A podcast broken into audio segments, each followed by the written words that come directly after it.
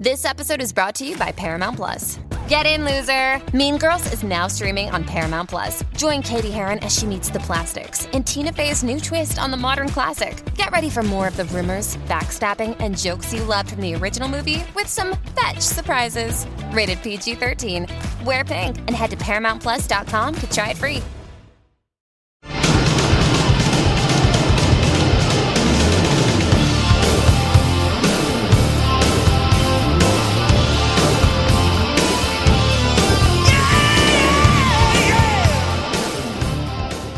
Welcome back to the Metal Exchange. Justin and Chris here with you for another week. How are you doing, bud?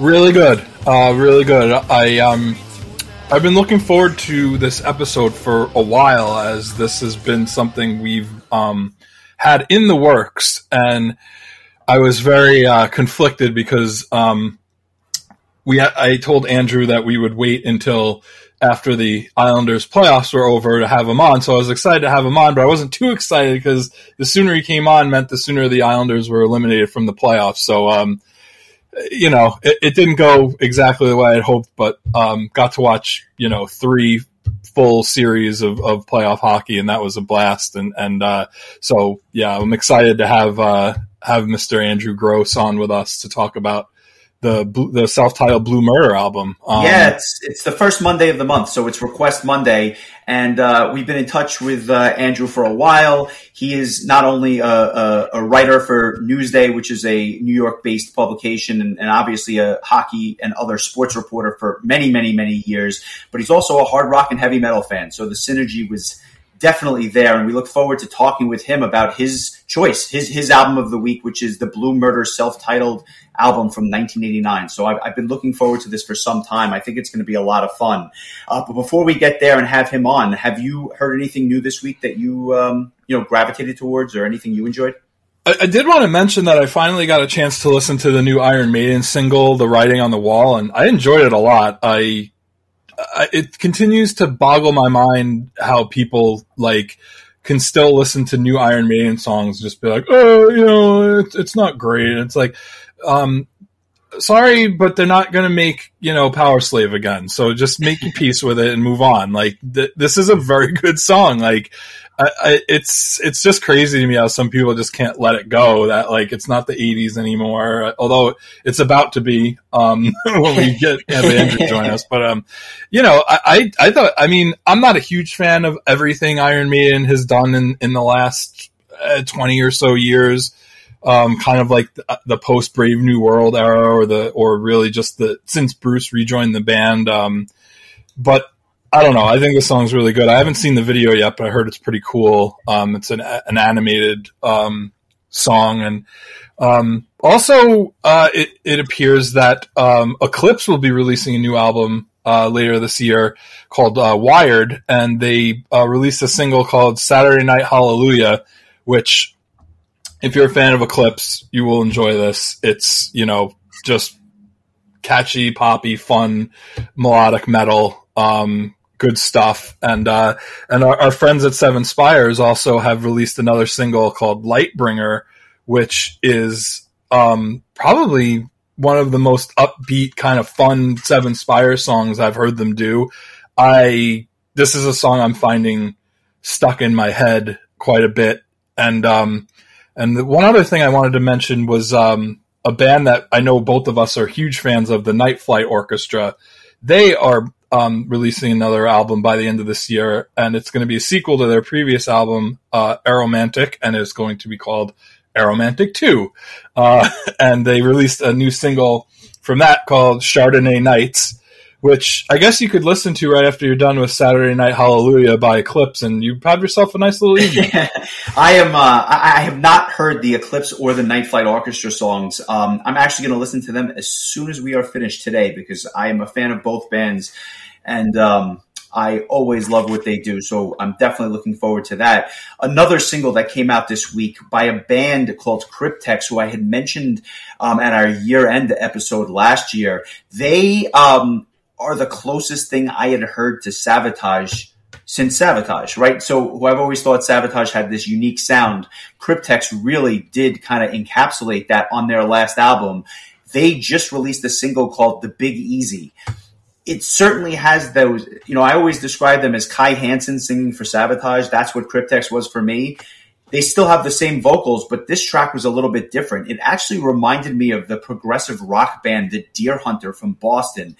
I don't know if the whole album is going to be like this, but they've definitely kind of shifted gears, at least on this one song. It has a lot of brass. It has a lot of um, other percussion instruments. It's definitely different, but as a huge fan of the Dear Hunter, I really enjoyed the track. It was just different from the last album. So um, their new album, I believe, is going to be coming out um, in the next couple of months. I believe October 8th is actually the uh, date of the release. I am going to listen to that the day it comes out. I'm looking forward to it. And um, one other album that I kind of went back to this week, and it's something we need to cover in long form. I went back to Orphaned Land and I listened to Mabool, which was their 2004 release, if I'm not mistaken. They are one of the most underrated bands on the planet. It, they have got that Middle Eastern vibe on top of like that early Opeth vibe, uh, that early Opeth sound going on. I forgot how much I just love this particular album. And they've released albums since then, but I always find myself gravitating back towards Mabool just because it was my first exposure to the band.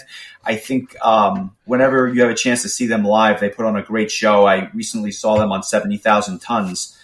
Although I guess now that I think about it, it really wasn't that recent. It was over a year and a half ago, which is scary. But uh, nonetheless, I thought you were going to say now that I think about it, it wasn't that many tons. Yeah, as if you had weighed weighed everyone. Just... Maybe it was closer to sixty nine thousand tons, but it was uh, always a good live band, and that album is just kicks ass. So that'll be fun. Um, but let's uh, let's get to the reason why we're here.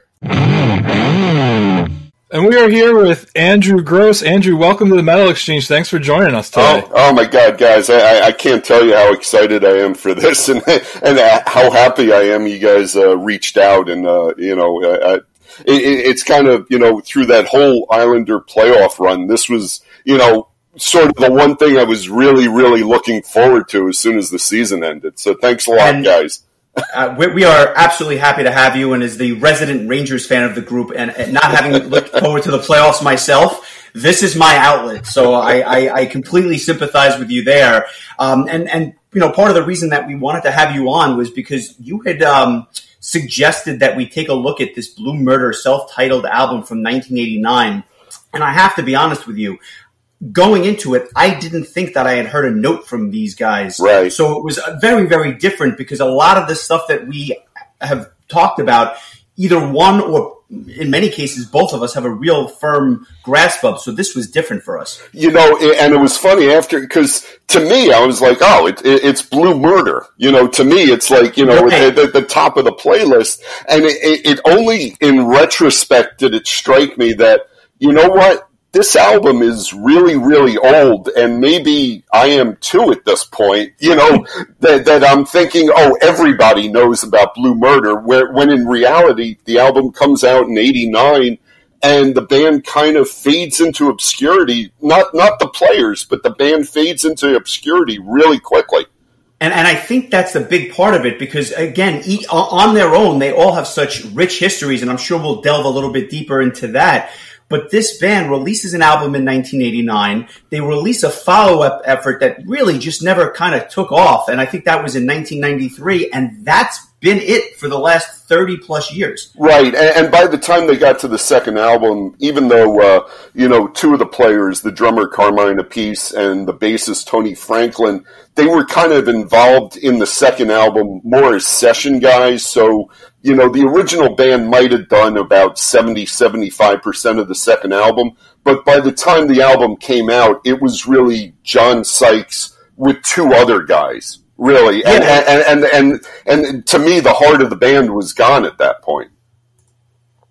Yeah, it was almost well, like this... a solo effort, uh, if you will, where it was, you know, kind of Sykes continuing the rest of his solo career, which, you know, he yeah. went on to a long and storied career, but this was almost a transition into that phase of it. Yeah when this album came out, um, what was the reception like to, to your recollection? Um, like, how did you hear about it, and what kind of did it? Was it on the radio? Was it on MTV? I mean, we were seven years old at the time, and yeah. like you said we yeah. hadn't heard about it until you brought it to our attention. So um, you were there. What was uh, what was the scene like at the time? Yeah, no, I, I was. Uh, me and my buddies were seniors at Syracuse uh, at the time, living in a house, and I, I got to think what what probably happened is maybe we saw the uh, the video for Valley of the Kings on uh, MTV, and and just you know, I mean, I I already you know, I, I people you say, "Oh, you're a drummer." I always say, "No, I own a drum set. I can sit behind the kit and I can make noise. That doesn't make me a drummer, right?" Um, but I, I do always gravitate to drummers and, and, and I focus on them. And, and, look, Carmine Appice is a legend, and and and I had always loved everything he did. And you know, he had done some wildly disparate work. You know, you, you talk about working with uh, uh, Jeff Beck, or, or you, you, talk about working with Rod Stewart. Uh, when I saw him in concert, it was at Madison Square Garden. He was drumming for Ozzy Osbourne right? right? You know, so he, he's kind of been all over the map, and I really loved him, and and I also really love uh, his, his, younger brother, uh, Vinny Appice. You know, my my first concert was that Mob Rules tour with Black Sabbath. Oh, that's, that's you awesome. know, so seeing uh, Dio and Vinny Appice, you know, so I, I, I, and they have sort of similar, very hard styles. So I, you know, as soon as I knew Carmine Appice was in a new band, I, I was all in. And plus, Tony Franklin at the time was was very very big, and of course John Sykes is coming out of Whitesnake, and I'm like, you know, how could this not be amazing? And and and my college buddy, you know, we we just wore it out. You know, it, it was it was on constant rotation. It's it's kind of an early supergroup of sorts, right? Because you know nowadays a lot of artists are kind of getting together and they're doing one-offs or, or you know special projects together. You see it all the time. Back then, you had your band, you recorded your album every year, you toured with it, and then you went on to your next thing. But this was the one of one of the first real supergroups that um, kind of came out with a release, and you know they would go on to tour with Bon Jovi on that first tour.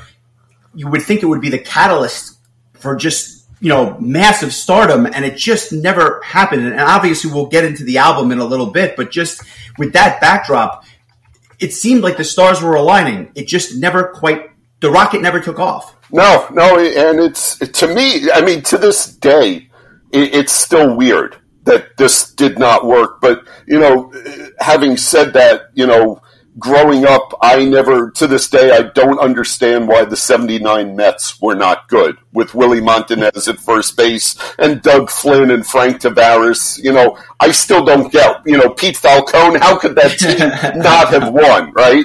Um, it, it, it, yeah, there you go.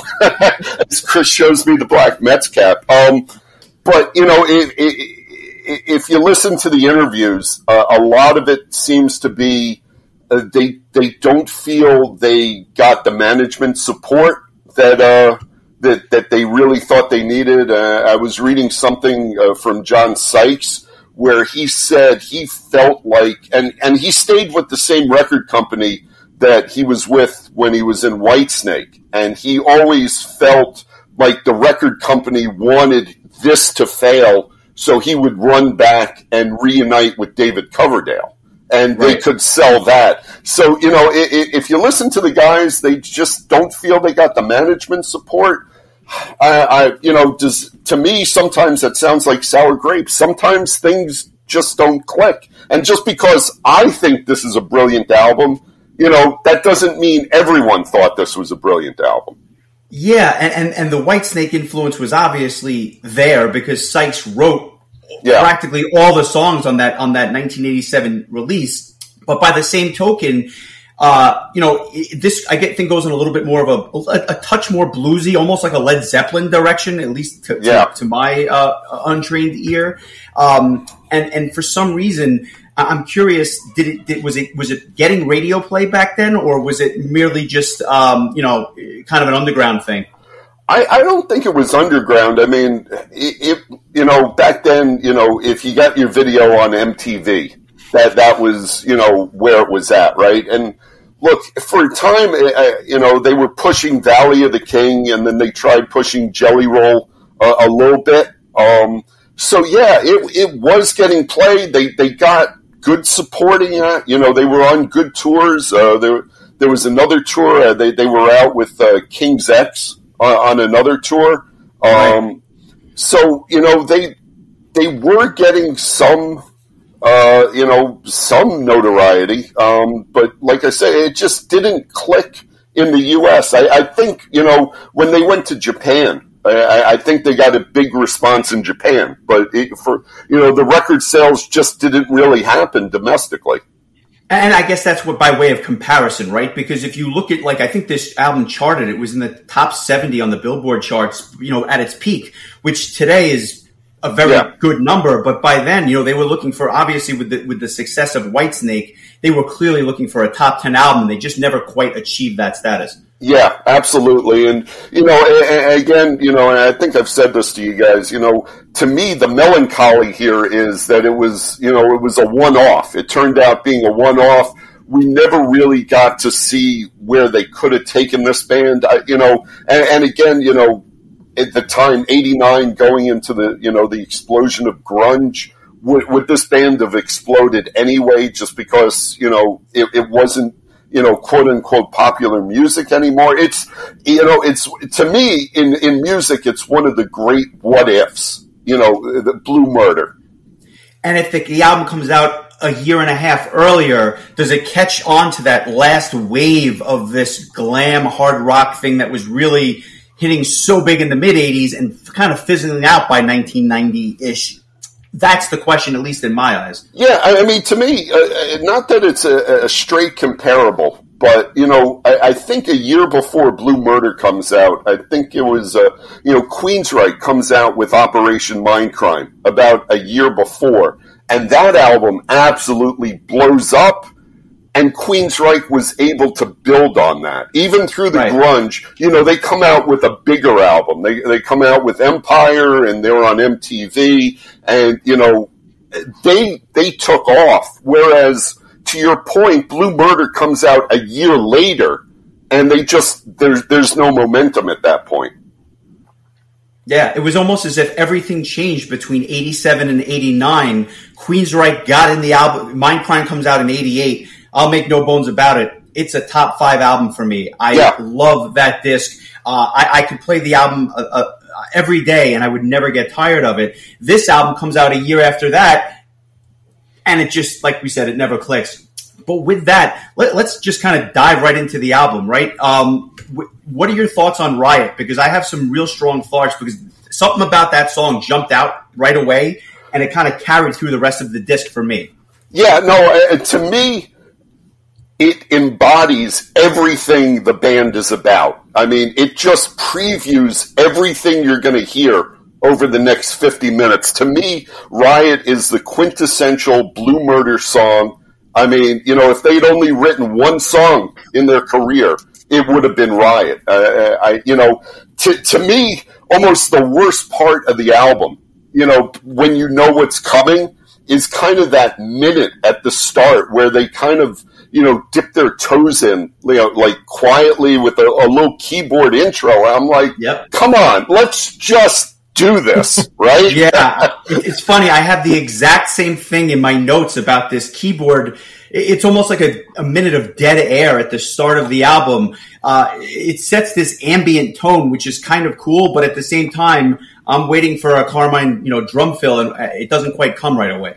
Yeah, no, I'm sorry, Chris. Yeah, I, I just wanted to say, like, um, I thought as somebody new to this, um, this was such a great song to kick off uh, the album. Um, it it just kind of reminded me of that kind of late '80s sound, and it's just it's it's done so well. Um, I like this a lot, and I and I realized when I listened to it, I was like, "Oh, this has the potential to be something I'm really going to enjoy." So, um, yeah, this is I, I, I really like what you said about it as that being the the quintessential song because it really, um, I, it really resonated with me. I enjoyed this song quite a bit.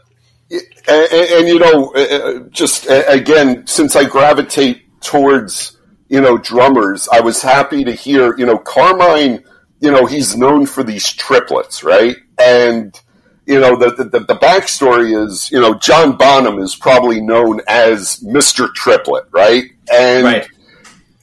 if you, if you read the interviews with Bonham, he he nicked all of it from Vin, uh, from Carmine Appice because right. Led Zeppelin was an opener for Vanilla Fudge on, on, on, their opening U.S. tours, and Carmine Appice is just a huge influence on John Bonham, and thus really everything in rock and roll drumming. Right? It, it, it kind of you you can go right back to Carmine Appice, and and in this first album, in this first song, he's throwing in some of those triplets right away, and I'm like, ah, great, perfect, Carmine. And and and that's why I will say from the outset, if you didn't know who this band was, to me it was the perfect blend of that classic Led Zeppelin sound, which is obviously the Bonham influence, combined with Sykes' Whitesnake songwriting. You put it together, that's what you have with a touch more. I, I, listen, certain tracks, and we'll get to Valley of the Kings in the second, because to me that's the, almost like their progressive track. It's almost like they were going in a rush type of direction.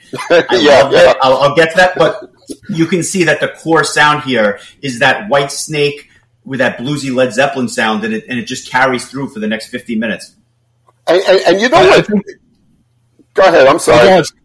No, go, go for it. Uh, I was going to say the the one thing that kind of stands out to me amidst all this craziness, and, and, and you hear it fade in and out, is Tony Franklin has such a distinctive fretless bass sound, and it, it just comes through, and it just adds such a great dimension to the overall sound. To me, that is the highlight of the entire disc. His bass playing, that fretless bass that permeates the entire disc, is what made yeah. this album not just good, but very good or great, depending on, on your feel for it. Uh, to me, that was the best part of the album. And it's not, it, it took me a while to warm up to Sykes' vocals, uh, which I did. and, and Carmine, I knew what Carmine's drumming was because I had heard him on so many other projects but really hearing Tony Franklin go crazy where the bass is not just on the album, but it's a featured part of the album.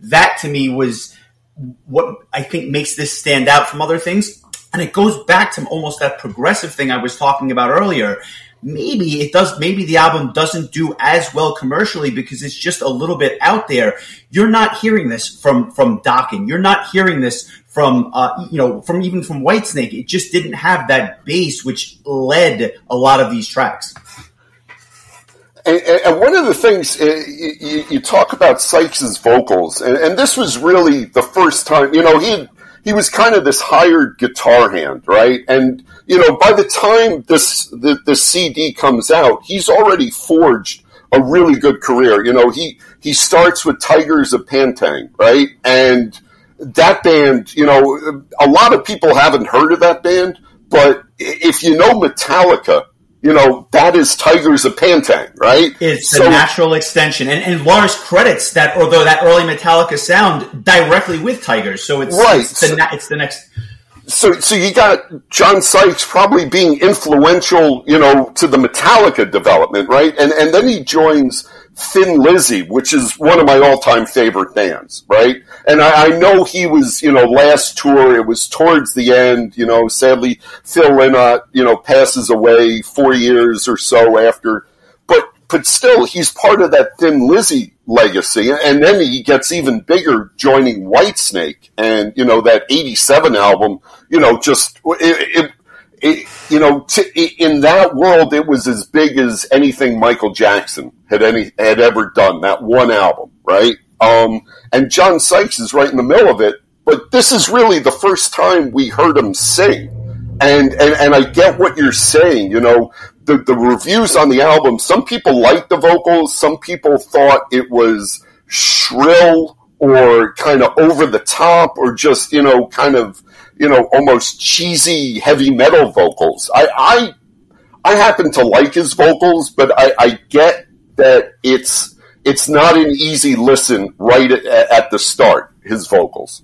it was definitely a grower. And, and, and, speaking of that, Chris, what are your thoughts on Sex Child, the second track? Because that, that is the perfect have, segue into that song. I have thoughts. I do. I do want. I want to mention something about um, about Sykes' vocals. Is that first of all, I I like them right away, um, and it remind you know, call me crazy. It reminded me of, and this is a little bit of a, a deep cut reference, but if you guys ever heard Andrew Wood sing with Mother Love Bone. Um, yeah. You know, th- this was kind of like the the preamble to Pearl Jam and, and Soundgarden, and you know, this was a their first album probably came out right around this exact same time. But that style where it was kind of like they were marrying the gr- the, the what would be grunge with the um, the glam style that was still going on, the hair metal style. I get a little bit of that from Sykes's vocals it just kind of popped into my head. And Sex Child kind of reminds me of a song that would have been on that Mother Love Bone album because it's got like this kind of funk to it. Um, Andrew, I, I, need to ask: Was were the lyrics supposed to make me feel uncomfortable? you, you know, this is this is actually one of my. You know, I I'll listen to this song. This is not one of the songs that you know that pops out for me. It's and and to me, I, I think one of the issues is they shouldn't have put it right after Riot because to me it's it, it's a pale comparison. Like it, it, it's a it's a cheap carbon copy of what they did in Riot. If this is at the end of the album, I'm giving this this song a much different listen. I think. And, and we talk about placement of, of songs a lot when we do these episodes. I couldn't agree with you more this is just not well placed. And, and I'm all for innuendo and prude is something I am not, but this is so over the top and so in your face. Yeah. I just, I, it was it was just too much too soon for me. I'm waiting. I'm waiting for Steel Panther to release a cover of this. Yeah, it's it's it's it's the the Steel Panther lyrics pale in comparison to the in your face Sex Child lyrics. It's incredible. I'll say this: Sykes' vocals on here, it's got a real Robert Plant vibe. I mean, like, I, I, I think that that is extremely prominent. And I almost thought I was listening to like a, I, something off the Houses of the Holy, but then at the same time with this lewd uh, message, which was which was just a little bit too much for me. Not not my favorite track on the album. Probably my least favorite track on the album. Yeah. better better well served on side two. I think because kind of if you put this as the eighth track, I think it's got a different feel. You know, you, you know what's funny? On their second album, I, I think they have a song called "Love Child," which I don't know if this is the direct sequel. but but Love Child is a better song than Sex Child. You know, it's and and I yeah I the the the lyrics. You know, of course, we're talking in twenty one, right? We're talking twenty twenty one. This comes out in eighty nine this is far from the worst or the lewdest lyrics, right? Also um, true, yes. Yeah, but yeah, no, I. The, the, the one thing the song, or the, the, the two things that, that I do like on this song is, and you mentioned it's got a funky feel, uh, which Riot does not. And so I, I did like hearing, you know, this band doing a little bit of funk uh, you know, which which they develop later on in the album, and and also, you know, again, uh, uh, Tony Franklin's bass almost saves the song to me because you can just listen to it and just focus in on the bass and forget the lyrics and forget the cornball, you know, hair metal cheese factor of this, right. and go, this is this is just a lesson in how to play the bass right here. I think that's very well said. From from, a, from like a radio standpoint, do you think they would have been better served releasing this as a single and try to get into people's homes that way? I mean, maybe they wouldn't have played it on the radio. I don't know, but um, because it, it kind of has more of a. I, I, I picture the 1980s MTV music video in a warehouse with giant fans blowing and hair all over the place, and um, I just wonder if maybe this would have been a little bit more like easily digestible as a single um, to maybe some people that were casual fans of, of hard rock or heavy metal. Well, I mean, it, it's probably more hummable it's more hummable than than Riot, I would think. But uh, I, I, I don't even know if this would have played on the radio. I, I, I just. I, I, just don't think it was their best effort, uh, you know, all around. Although, you know, you, you wade through this miasma of like just kind of mediocrity in the song, and then you get to the outro, and John Sykes' guitar solo at the end of the song is as good as anything he plays on the album. So, you know, you have bits and parts where it, it's not like you can hit skip at any moment, you know, uh, on this album because there are those moments that come out of left field. I I agree. The solo almost saves the song, and, and like I said, Franklin's bass playing, which I mentioned earlier, um, the elements are there. It's just the whole package I think is missing. Speaking of the total package, I think I have to get you a beer next time I go to an Islanders Rangers game at the UBS Arena. Valley of the Kings is by far for me the most amazing song I've heard on the album, and it was such a good song that it will be in constant rotation for me going forward. This is an epic, epic tune, and uh, like I said, I, I think I mentioned this off air fans of our, our podcast actually mentioned this track once they found out we were doing this particular yeah. band and this particular album, and with good reason. This track is awesome. I can between Carmine's drum fills and Sykes' yeah. vocals and the catchy chorus. This is an 11 out of 10, and the and the first beer's on me because this is perfect. this is a perfect tune. Yeah, I'm, I'm really happy to. Yeah, I, am and, and it's funny. I, I got to tell you, like I, I told you I was so looking forward to doing this this podcast with you. At, at the same time, I had a month's worth of trepidation going, oh my God, I might have just like recommended a total dud and we're going to get on this and they're just going to like, you know, crap all over me for an hour. So I'm, I'm just so happy to hear that you, you, you, you appreciate this song so much. we we are honest and we try to be honest with our reviews obviously there's a lot of stuff that we gloat about because we're picking it and, and there's other albums that we've picked which we haven't been as kind to in one one way shape or form this track though is uh, it, it, makes a, a, good or a very good album and it bumps it up to that next level to a very good or a great album and and for me I, you know each week we pick our song of the week Valley of the Kings is my song of the week. It may be my song of the month. That's how much I enjoyed it. So I'll be posting that or, or, or the, the video for it this week so that everyone can hear it.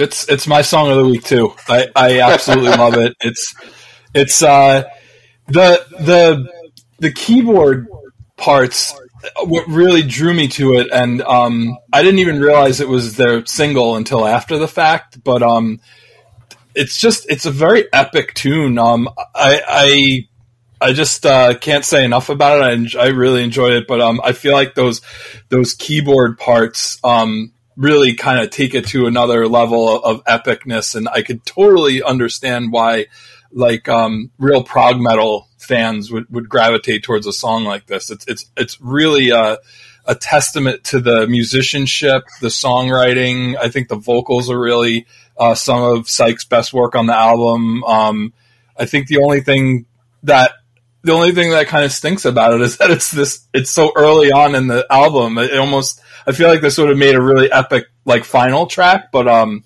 uh, that might be the only negative thing i have to say about it just i think this is a really fantastic tune Yeah, and and you know, I, I, I love this again. Going back to the drumming, uh, uh, uh, Carmine is just an absolute monster on this track. I mean, he yeah. just pushes it forward. You know, it, to me, and I'm glad you guys said epic because that's what I had in my notes. You know, this this has an epic feel to it. You can.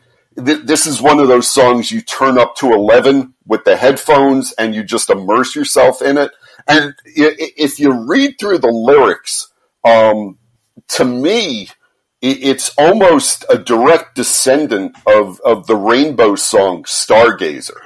If, if you read, read those lyrics. You took the words out of my mouth. I swear, my next and final comment for this song was, "This yeah. is Rainbow," and that's what I was hearing when I when I heard it.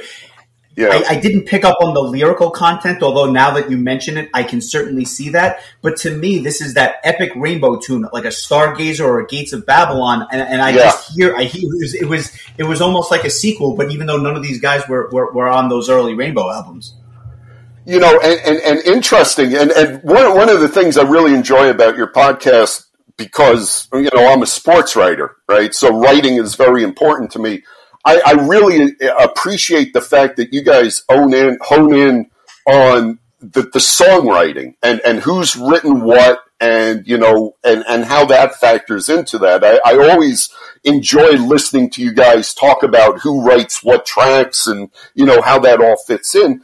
This is the only track on the album where Tony Martin gets a co-writing songwriting credit. And, Tony Martin, you know, if, if, you're not familiar with the whole Black Sabbath saga through the 80s, uh, Tony Martin was the vocalist who followed Ray Gillen, who followed Glenn Hughes, who followed Ian Gillan, who followed Ronnie James Dio. But, but Tony Martin, although he only sang in Black Sabbath, is a multi-instrumentalist. And, and he plays everything. He's, he's really a brilliant musician you, you, you read the interviews from Tony Martin, and he sort of feels gypped because he claims to have co-written many many songs on on this on this album CD, but this is the only one he gets uh, songwriting credit for, and, and, and I, I, couldn't agree more. It's it's it's an epic tune, Uh, you know, and and by the end, you know every time, even though I know what's coming, I am singing along the, the, the, the na na na na na. I, am singing along with that by the end. Yeah. It's it's totally roped me in.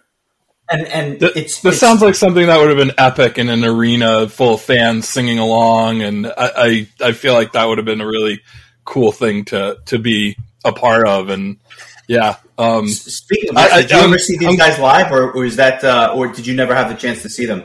I never, I, am trying to remember. I'm sure if they had come through Syracuse, like I would have run to see them. I, I just can't recall ever getting it. I mean, they're, they're, they were like a shooting star. You know, you, you either caught it once or you never caught them.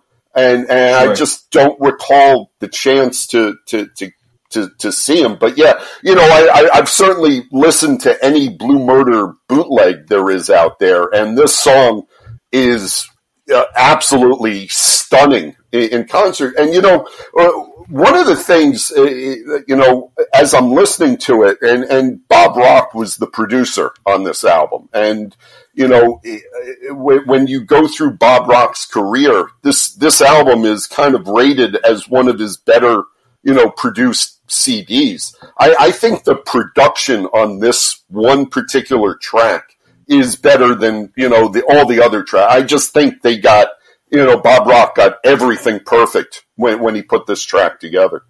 Yeah, and and that's I guess the reason, at least for myself, why it's the song of song of the week.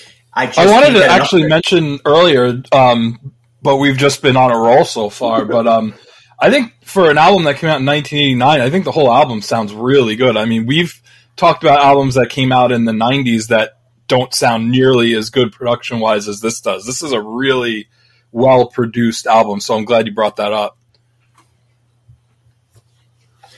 Chris, yeah, let me no. ask you this question. Uh, just just shifting away from Valley of the Kings for a second. Jelly Roll has a completely different feel, right? And this is more of that bluesy track. It's almost like a perfect contrast. What did you think of, of the follow up track? Because this is one of those tracks that um, everyone seems to talk about when they when they talk about this album.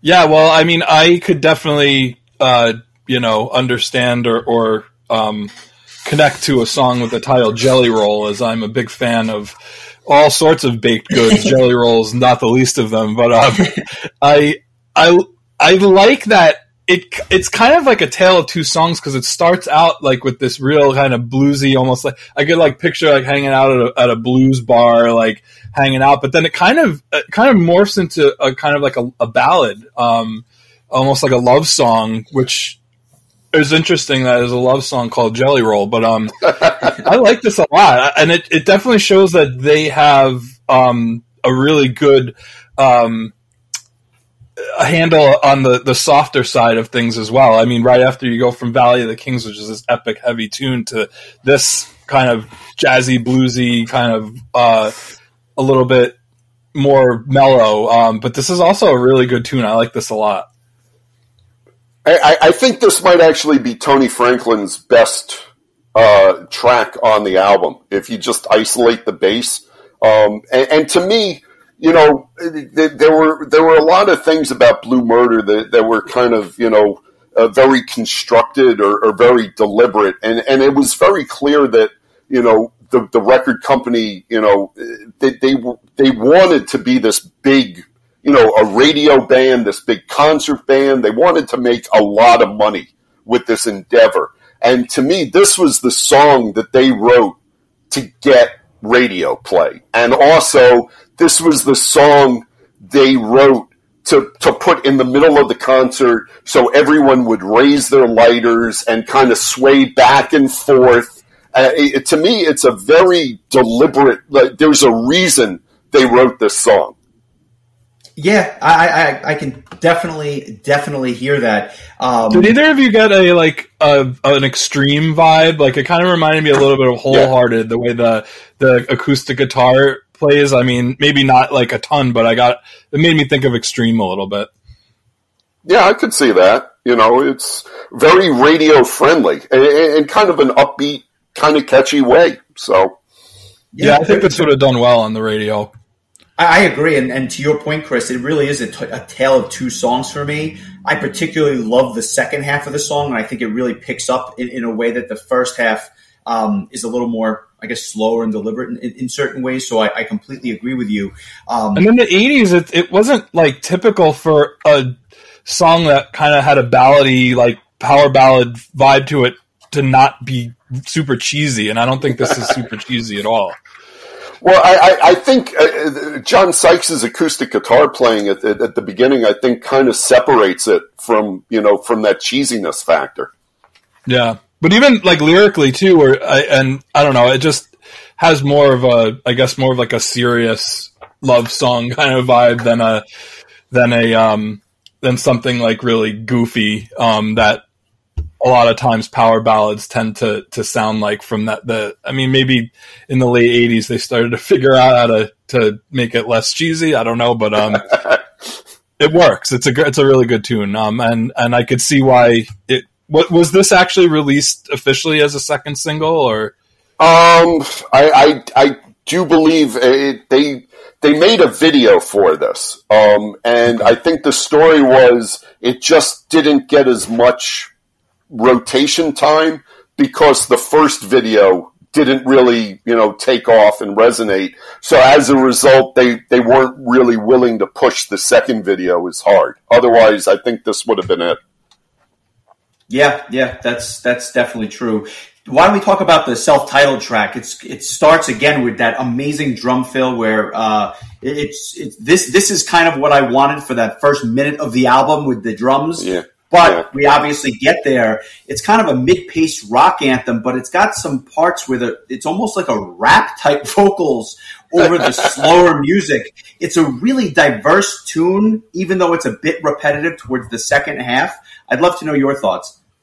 Well, it's the only song credited to all three, to Sykes, to to well, it's it's actually credited, uh, yeah, to to all three guys. And the way I envision this is they were in the studio, and Carmine Appice came up with this great drum shuffle, and these two other great players just sort of went with it and that's how they. I mean, I don't know if that's how it is, but I totally hear that that this was out of a, a studio jam with Carmine just coming up with this great kind of shuffle beat, and, and the rest of them, you know, picking up, and you know. It, it, to me, it's a great song, and, and lyrically, it fits in. You know, they they have you know uh, a riot, blue murder, Billy, all this kind of down on your luck kind of street kid sort of vibe, and, and, and Blue Murder fits right into that. And, and and I agree with you know John Sykes takes a little bit bit of a different tact in his vocal approach on this one. Yeah, no, noticeably so. Um, Chris, what did you think of this? Because to me, I, I, I, found myself enjoying it more and more with each listen. I don't know that I loved it at first, but every time I heard it, I was like, wow, you know what? I'm really starting to enjoy this with subsequent listens. Yeah, it's it's got like that kind of um, really kind of uh, catchy mid tempo vibe to it. Um, I found myself um, humming the the chorus in my head after a few listens. Um, I again like it, it's a, it's another. Uh, I think it's another style of song. You're you're, you're looking at. Um, I feel like so far, like all five songs kind of have their own flavor. Um, nothing's kind of started to sound like a previous song yet, um, which I think is really cool. That um, they all have kind of a unique sound. Um, and uh, I, I, thought the, um, I mean, the guitar work all over this album is fantastic, but particularly in this song, it's really, I, I, it really stood out to me. I thought it was really good. Now you get into the power ballad, right? You get into that classic. Um, like to me, this is right out of the time period because every band was doing songs like "Out of Love," and I guess this was their take on it. Um, and I just, you know, so typical of the time, from the lyrical theme down to the way the song was constructed. Yeah, I mean, this is to me, it's far from the best track on this album, and it, it, I. I, I, agree. You know, there was nothing new in in, in this track. It could have been on on, on a lot of different bands' albums. Uh, the, the, the one thing that separates it to me is once you accept the fact that it's you know an '80s cheesy ballad thing is just the musician the musicianship on the uh, on the track kind of you know separates it a little bit and, and, and to me you know if you read you know, John Sykes, uh, I think I, I, read an interview David Coverdale was saying about John Sykes that he really doesn't like the blues. He didn't want to write the blues and, and he wanted to stay away from the blues. And, you know, even when they, on the Whitesnake 87 album, when they uh, re-recorded Crying in the Rain, which is, you know, just a great track. And now it's, you know, known as Tommy Aldridge's drum solo track. Um, right they eliminated the you know that that song had a much bluesier feel when it was initially recorded by Whitesnake, and John Sykes just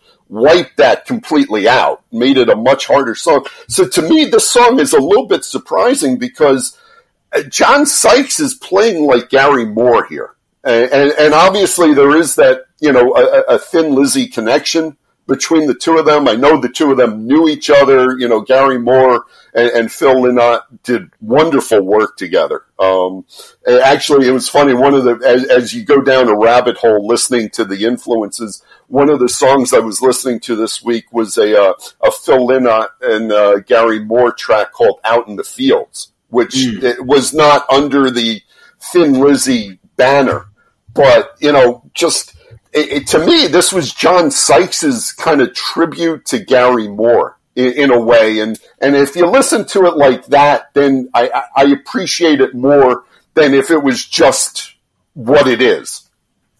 Yeah. That's, I, a, that's an oft covered uh, song by a lot of metal bands. Um, I have uh, Sonata Arctica, Primal Fear, and Powerwolf um, on my computer just yeah. Uh, covering that song alone. So it's a great song. Fantastic song.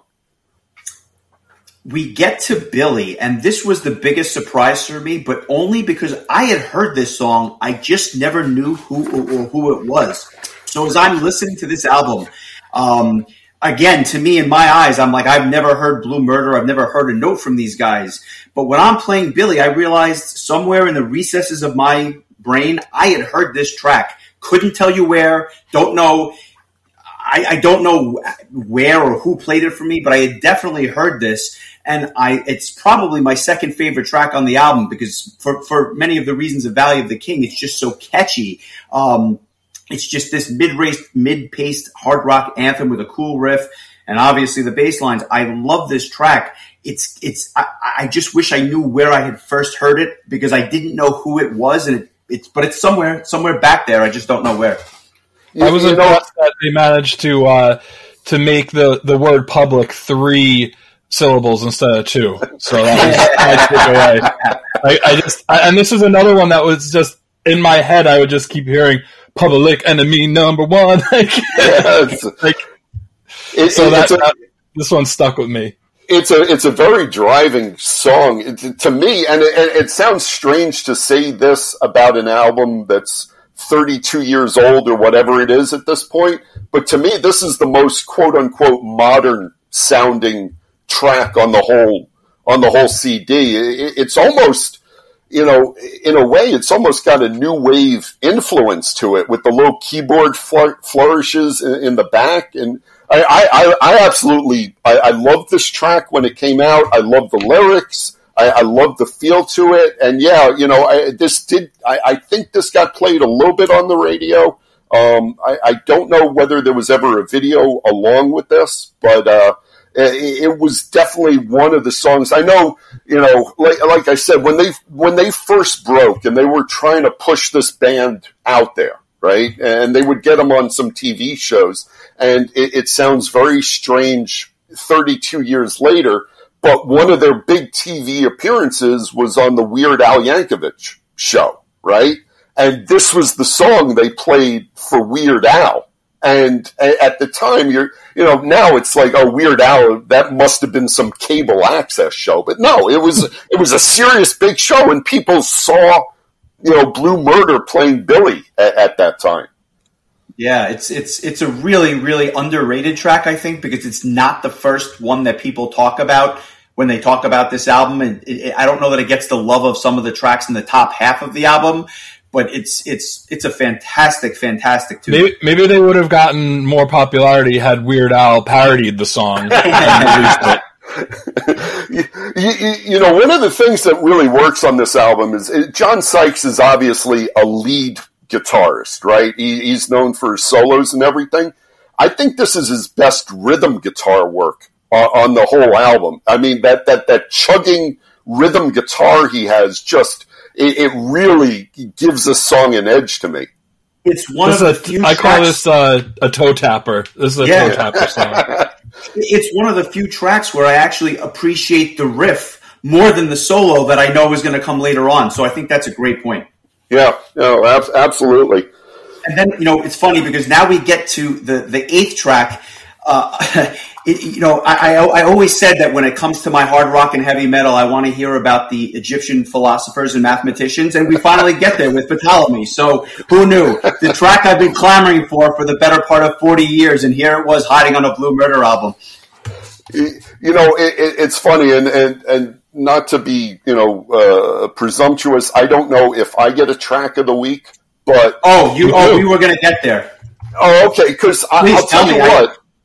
Yeah, no, I, am going to pick Ptolemy because and and which which blew me away uh, uh, when I started re-listening to this you know CD to to to prep for this podcast because I would have thought I would have picked Riot or I would have picked Valley of the King or or Billy or Jelly Roll or you know or Blue Murder. Those were the songs that you know to me were the quote unquote hits off of this album, right? Absolutely. I, I, on re-listening to this, I absolutely love this song. And, and, and, and you wait, you get to the end of the CD, and I, I don't know, you know, I, I find everything about this song interesting. The, the, the, weird Middle Eastern vibe to it, you know, to, to, to break in, and then boom, you get right into it.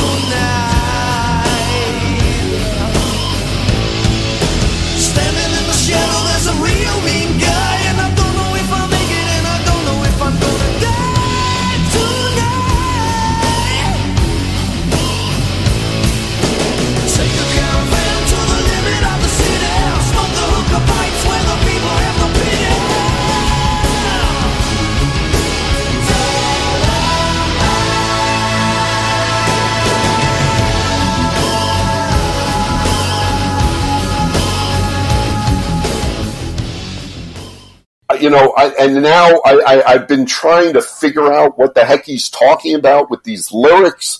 And, you know, and Ptolemy, who, who obviously is, you know, a, a second century geographer and astronomer and everything. I can't I, I, I, don't know what kind of drugs he was taking to figure this out, but it's to pass him around.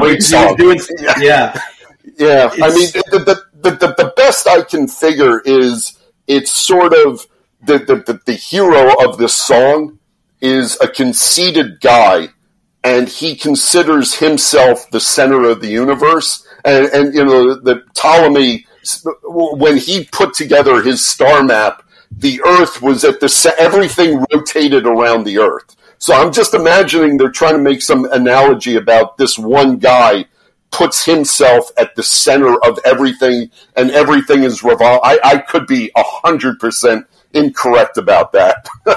it's uh, as good a guess as any, and I'm sure Chris would be the first one to say when we when we kind of do these deep dives, nothing is more enjoyable than going back and finding tracks that may not have been our favorites 10, 15, 20 years ago or whatever the case may be, and then saying, my God, I must have overlooked this or I missed this. To me, that's one of the most enjoyable parts about doing this. Would you agree?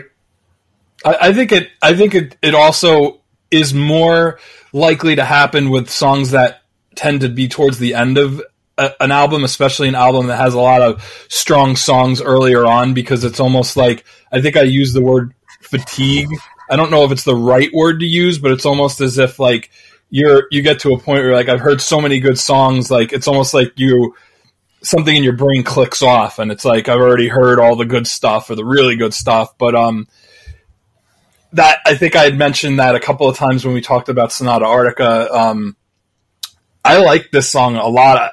I think it's probably my it would have been my probably my song of the week if not for Valley of the Kings, and I think that it also is epic in the way that Valley of the Kings was too. And I think that it's another one of those songs that I think um, modern prog metal uh, fans would really gravitate towards. I think it's a really um, just a, a, really awesome epic tune. And, and now we have a little bit of uh, a little bit of a lyrical uh, guidelines to go along with it because um, I, I didn't know what the hell they were singing about either.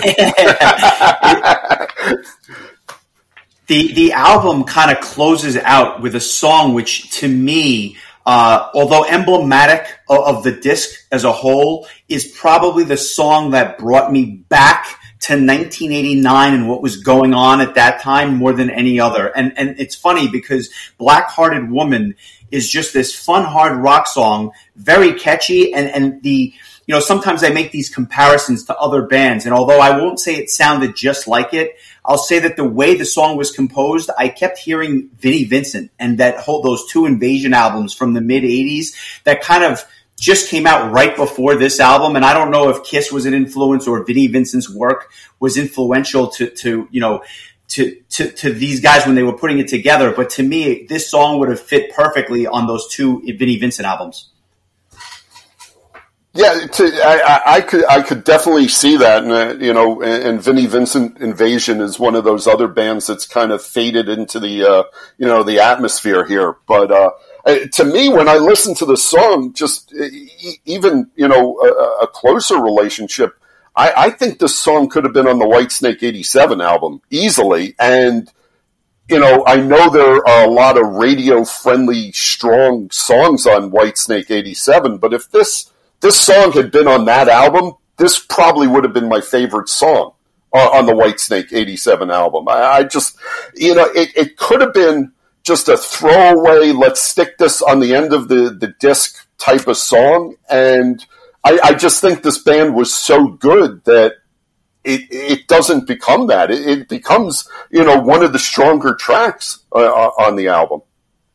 I think this would have made a great radio song. I think it would have been a hit, uh, MTV radio, whatever at the time, I think it really would have resonated with people that were a fan of, of hard rock and heavy metal. Uh, I I think this is a really like I think Justin said the word fun. It's like a it's just a fun tune. Like it's just a something that again you tap your toe to and you want to have a beer and it just makes you feel good.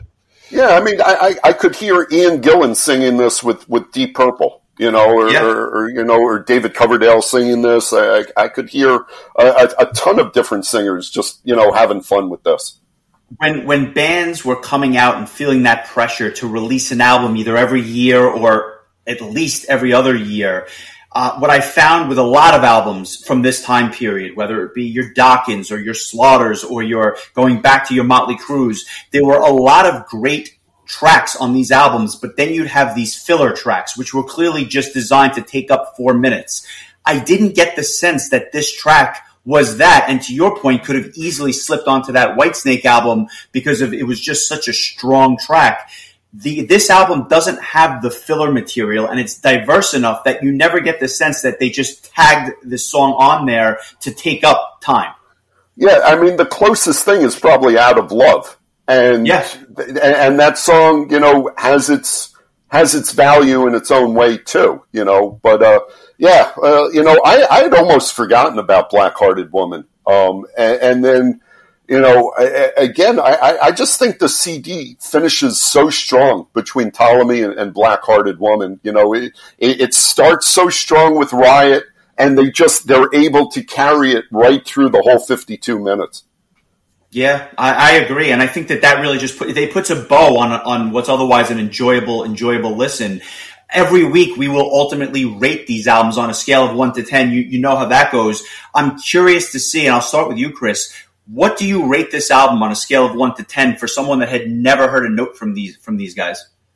I, I give it an eight point two five, and I think that that is like a preliminary rating because I think as I continue to listen to this album and have it marinate um, more, I mean, there's such a difference between like Andrew loving this album for you know 30 plus years or 20 plus no 30 plus years um, that it not only is it a strong album but it has this um, nostalgic part of it too um, and so unfortunately for us like we won't have that, maybe we can revisit it in 30 years and see how we feel about it. But uh, I could definitely see myself going back to listening to this again and and liking it even more. But for only having been aware like aware of it for the last six days, um, I'd say that's a pretty strong rating uh, for something I was just didn't even know existed um, until Andrew brought it to our attention. So yeah, I would give it an eight point two five with room yeah. to grow.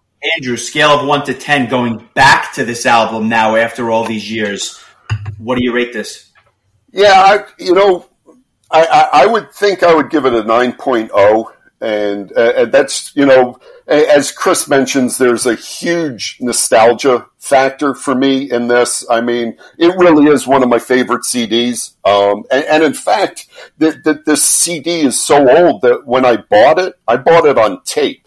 You know, like I have the Blue Murder tape. I, I don't even think I have the, the Blue Murder CD. Um, there you go.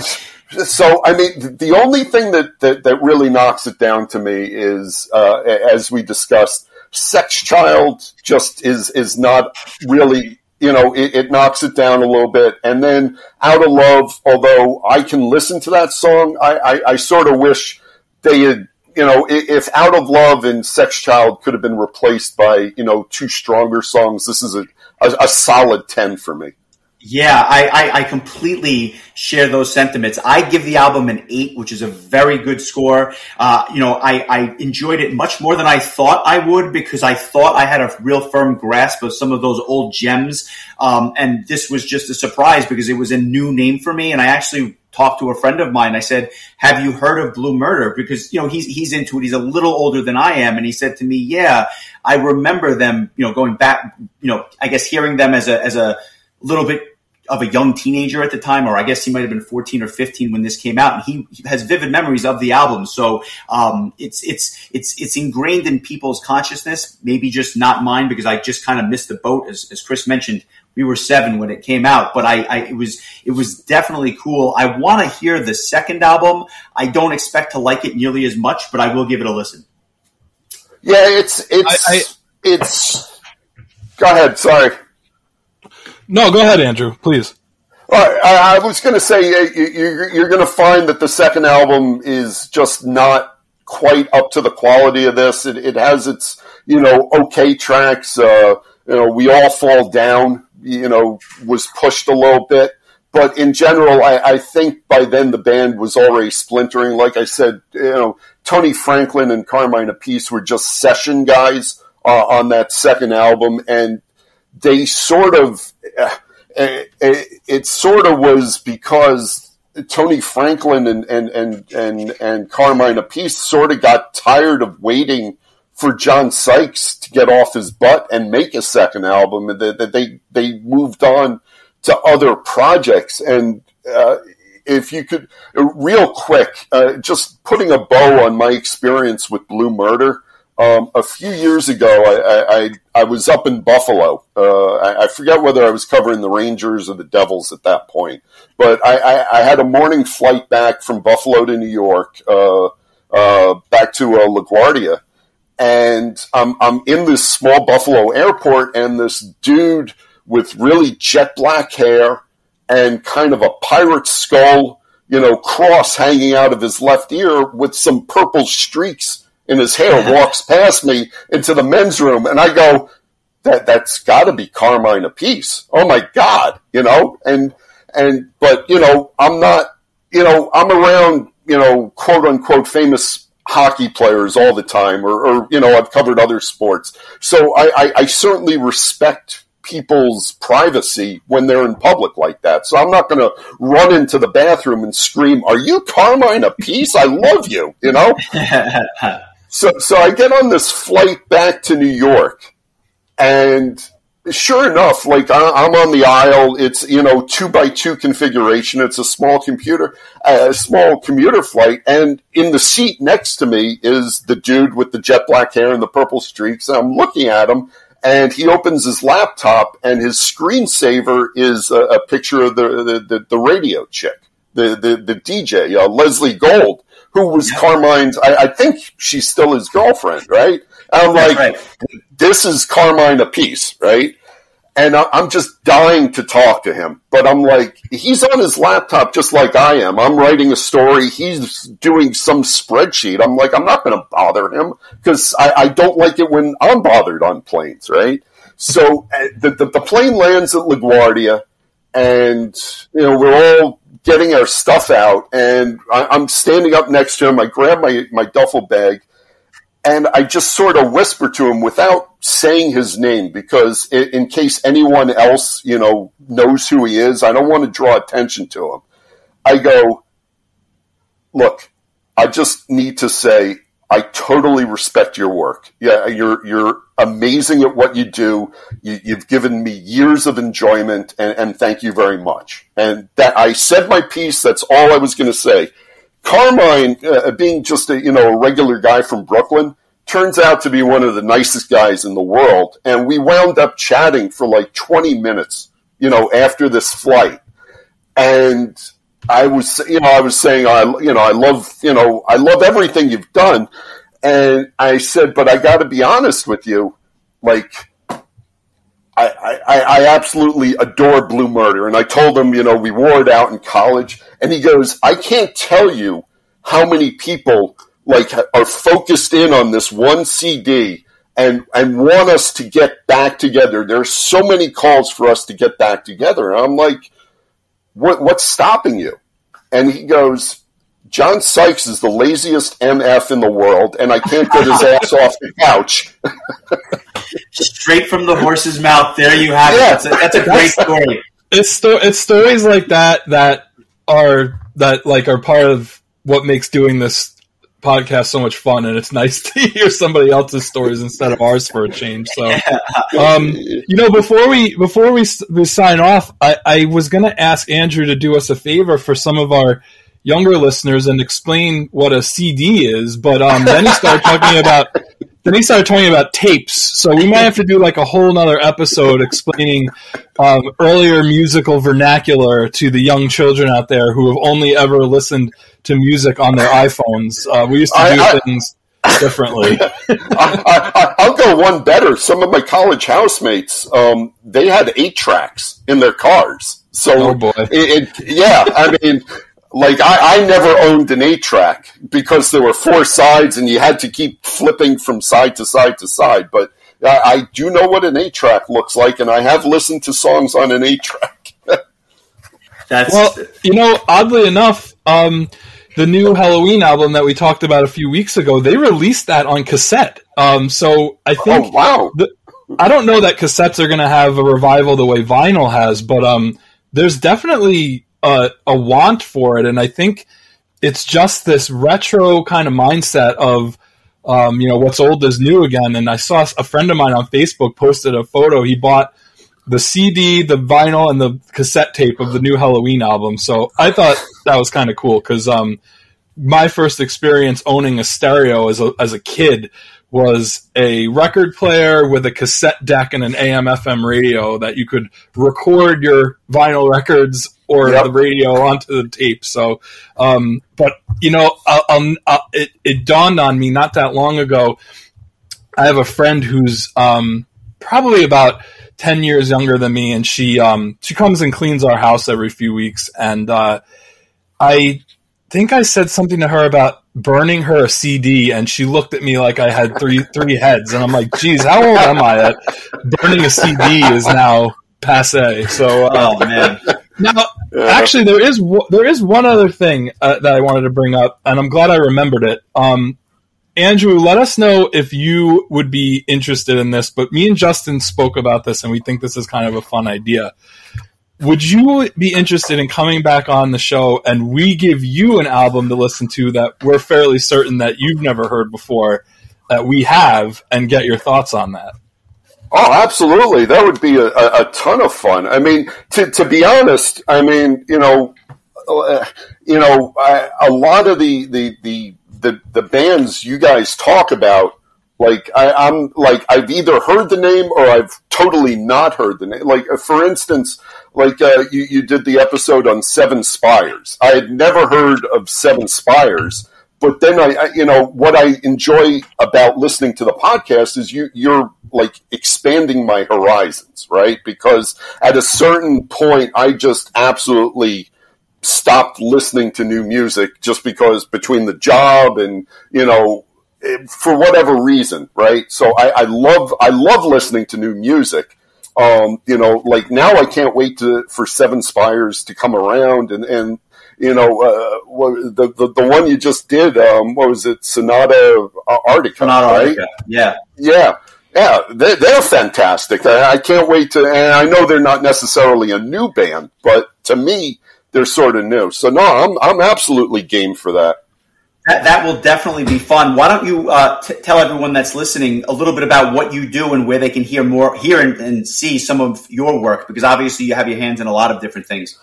Oh yeah, no, I, I, appreciate that. I I am a NHL writer. I cover the New York Islanders for Newsday. Um, and if you're not living on Long Island, and I know a lot of people don't buy newspapers anymore, but we are online at newsday.com. Uh, that's backslash sports.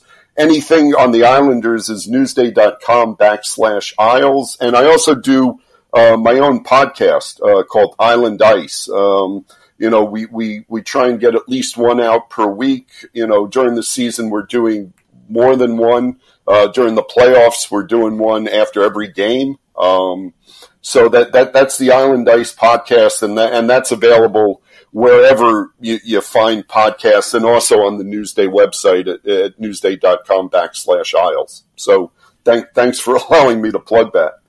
Oh, our, our pleasure. Thank you for joining us, and uh, we'll do it again soon. All right, buddy. Yeah, no, looking forward to it. Absolutely. That, that, that sounds like a fun exercise. Thanks.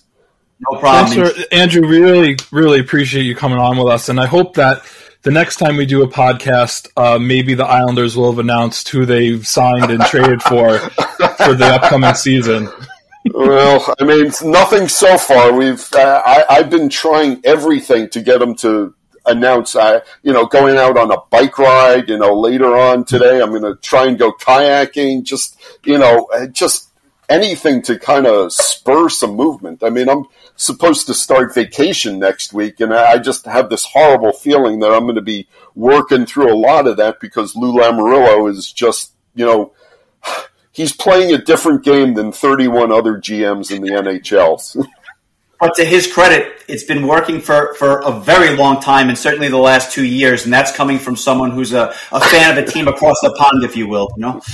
Yeah, no, absolutely. And uh, well, the, the, the Chris Drury, your new GM, has has just about signed up every tough guy on, on the planet at this point. I, so. I, I understand the need for grit in your lineup uh, but I don't think that they were that far away that they needed to basically implode the second and, and fourth lines. But I digress. Um, I'll, I'll, yeah. I'll, I'll, give it a chance before I say that this was an, an, a complete failure. Uh, but uh, they, they, they need they need some of the young guys to really step up because they've lost a lot of scoring. Yeah, Any no, truth absolutely. to the rumor that uh, they're asking Mick Vukota to come out of retirement to join the line? Yeah, no, Sa- Sandy McCarthy and uh, yeah, yeah no, Nick Nicky Fotiu is still around someplace too. So. Get him skates. We'll uh, we'll sign him back up. But uh, anyway, yeah. thank you again, Andrew. We will talk soon. No, guys, thank you so much. You guys do such a great job with your podcast. It's it's a real honor for you guys to have me on. Thank you so much. Thank you. That means a lot to us. Thank you, Andrew. And we're back on the Metal Exchange, and uh, this week uh, another new feature. Not just uh, we aren't just debuting uh, having a, a, third voice in the room uh, on an album review, but we're also going to add a new uh, segment to towards the end of the podcast where we ch- kind of talk about um, some of the, the current goings on in, in the in the prog and power metal world. And unfortunately, we're to our first uh, our first segment of this is not great news, and, and that's the that Metal Church's vocalist Mike Howe um, passed away this past week on Monday, July 26th. Um, a, a, a, lot of pouring out of um, positive uh, messages as far as positive experiences people had with meeting Mike um, and um, just big fans of his music, and and uh, you know, Metal Church had the opportunity to headline one of the nights at, at ProgPower USA, and and uh, a lot of people had a lot of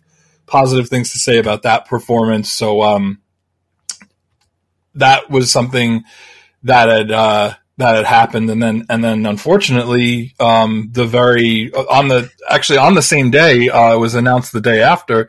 Um, Joey Jordison uh, formerly of Slipknot, uh, passed away as well. So it was just uh, kind of a, a somber uh, week in in the metal world. Um, so uh, you know, unfortunately, those were uh, two things you know that happened. Hopefully, um, this segment won't be as somber going forward, but um, definitely.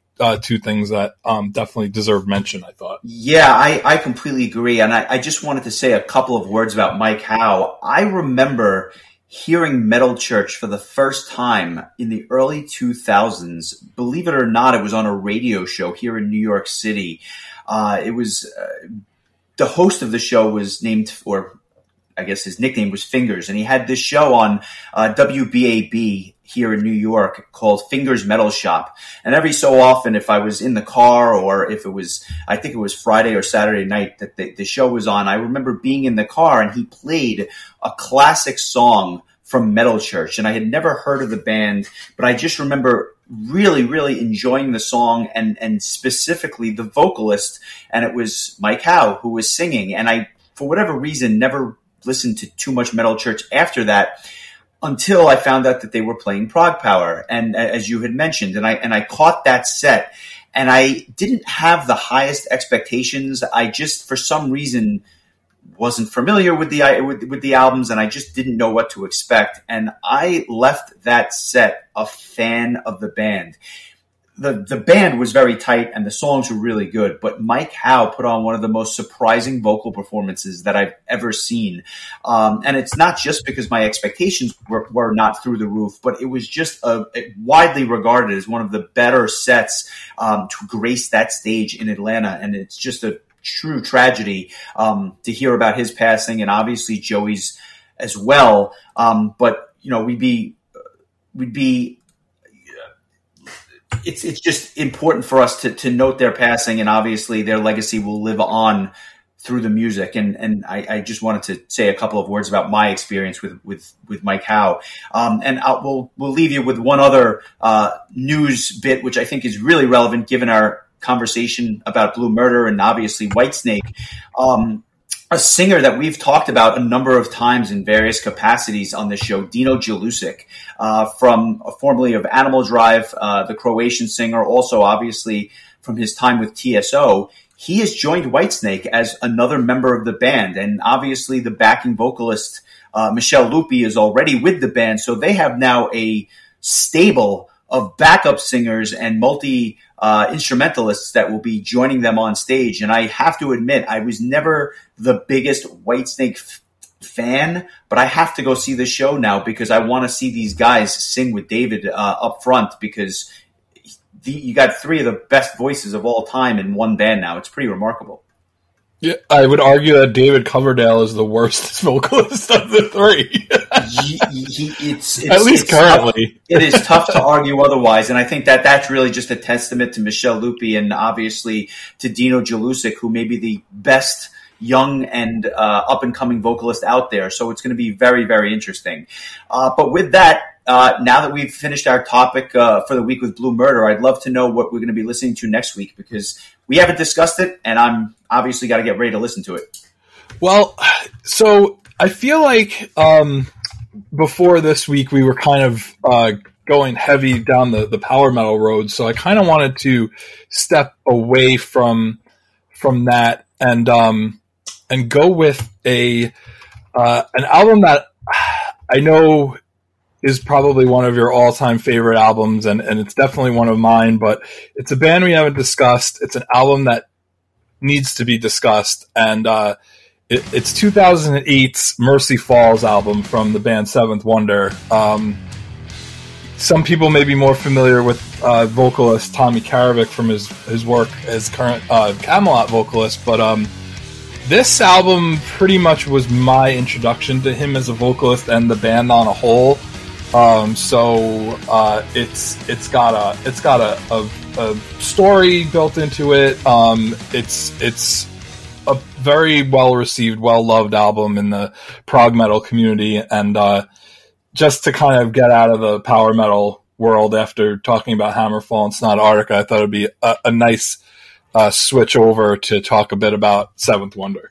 Yeah, this is a this is a good choice. Um, kind of digging a little bit deeper, I guess, just because as much success as Kamelot has had uh, over the years and really over the last two decades now, Seventh Wonder never really hit the pinnacle of success. Although I would argue that this album and some of the other tracks that they recorded over the years are every bit as good, if not better, than than a lot of the Kamelot material from the last ten or fifteen years or so. So it's going to be a very, very interesting listen. I think that's a really good choice. I haven't listened to this album in, in a couple of years.